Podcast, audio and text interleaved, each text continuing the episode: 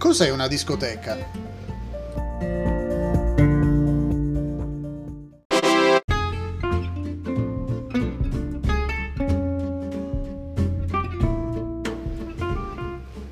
In uno degli ultimi episodi abbiamo visto com'è nata la discoteca. In questo episodio vogliamo aggiungere qualcos'altro. Per esempio, cos'è per voi una discoteca? Come abbiamo notato, la prima discoteca è nata negli anni 50 Comunque la parola discoteca si è iniziata a usare solo 20 anni dopo. Il World Book Dictionary definisce discotheque i nightclub dove si suonano dischi fonografici per far ballare. Notiamo subito che questo dizionario di inglese usa la parola discothèque alla francese, confermando quindi le origini parigine. Eppure la parola discoteca implica dell'altro. Nel 1976, durante la febbre da discoteca, fu fondata la rivista Disco World. Questa rivista riporta quella che si potrebbe definire la definizione ufficiale. In un certo senso, disco era la versione anni 60 del ritorno a jukebox. Questa volta però i jukebox erano più numerosi, più grandi e più grandiosi che mai. Quindi il termine disco non identifica solo un luogo per ballare come un nightclub, ma anche un preciso genere musicale dedito al ballo. Ma qual è la differenza fra una discoteca e altri locali dediti al ballo? E in che modo la musica da discoteca differisce dalle altre musiche?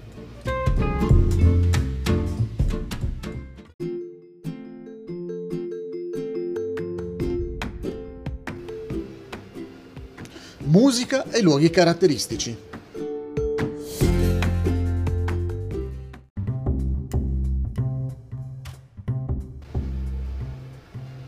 La musica da discoteca si riconosce dal ritmo dei bassi più pesante, suonato in quattro quarti e a circa 120 battiti al minuto.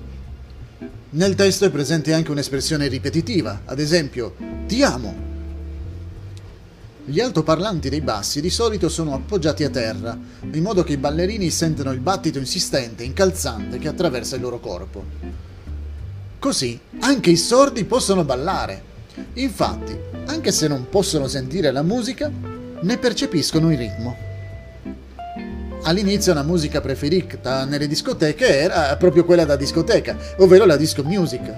Ma la disco music non è mai stata l'unica musica eseguita nelle discoteche, né le discoteche hanno avuto l'esclusiva per la disco.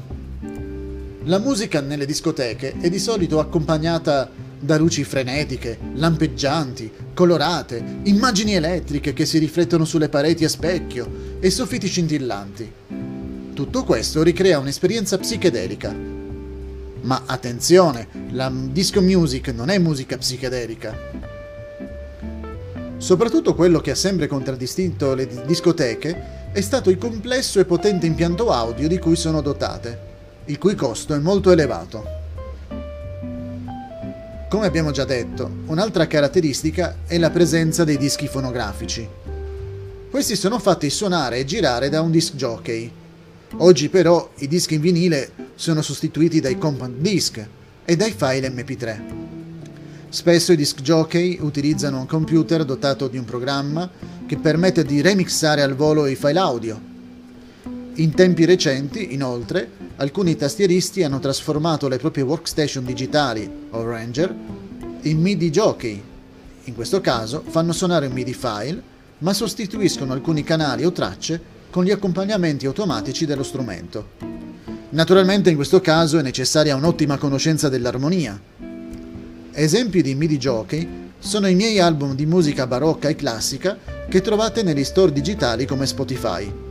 Per esempio, Ultimamente ho pubblicato una raccolta suddivisa in tre album dedicata ai concerti grossi di Handel. Quanto ai remix, Disco World riferisce: Le esibizioni live in discoteca non sono all'altezza delle loro versioni da studio tecnologicamente truccate. È chiaro che il ruolo dei disc jockey è essenziale per determinare il successo di una discoteca anche se il suo strumento è basato su registrazioni non realizzate da lui, si trasforma in un artista quando riesce a passare da una canzone all'altra senza interrompere il ritmo, scegliendo anche il pezzo giusto al momento giusto.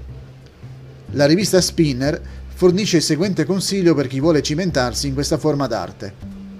Sapendo quali dischi e quali luci usare, può creare un'accelerazione che porta i presenti a un culmine di frenesia ed accelerare fino a una tranquilla nina nanna senza perdere il loro interesse.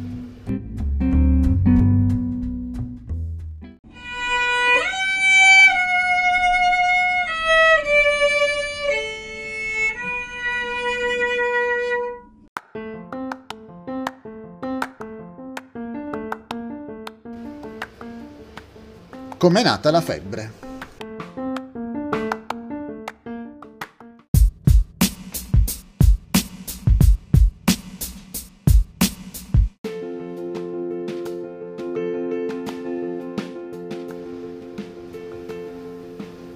Il sound della disco risale all'estate del 1974 e deriva da una combinazione di musica nera e latina. In quel periodo nacque la hustle, un ballo da fare in coppia. Da questo nacque la disco music. A sua volta, la hustle deriva da un altro ballo, il Lindy Hop, chiamato anche Jitterbug. In seguito, nel 1975, il cantautore Van McCoy scrisse l'accattivante successo musicale di Hustle che diede il via alla febbre della disco. Ma perché stiamo parlando di febbre? Perché nel 1977 uscì un film musicale intitolato La febbre del sabato sera.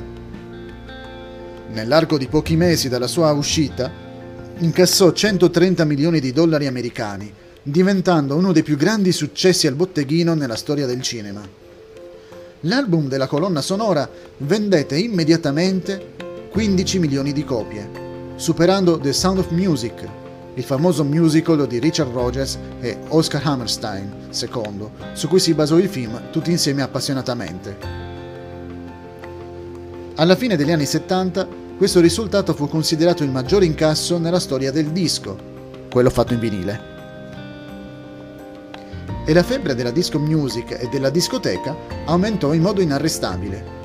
Ancora oggi la febbre del sabato sera continua a essere ascoltato e celebrato nei momenti televisivi più importanti.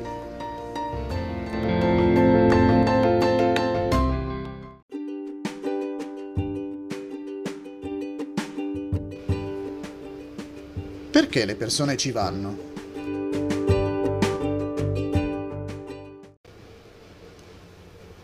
Dagli anni 70 a oggi, ogni anno, anche in questo periodo di pandemia, il numero di persone che balla è stato più elevato che in qualsiasi altro periodo storico. Come mai? Cosa spinge le persone a ballare? Notate la profezia pronunciata più di 40 anni fa da Sally Helgensen nella rivista Harper's.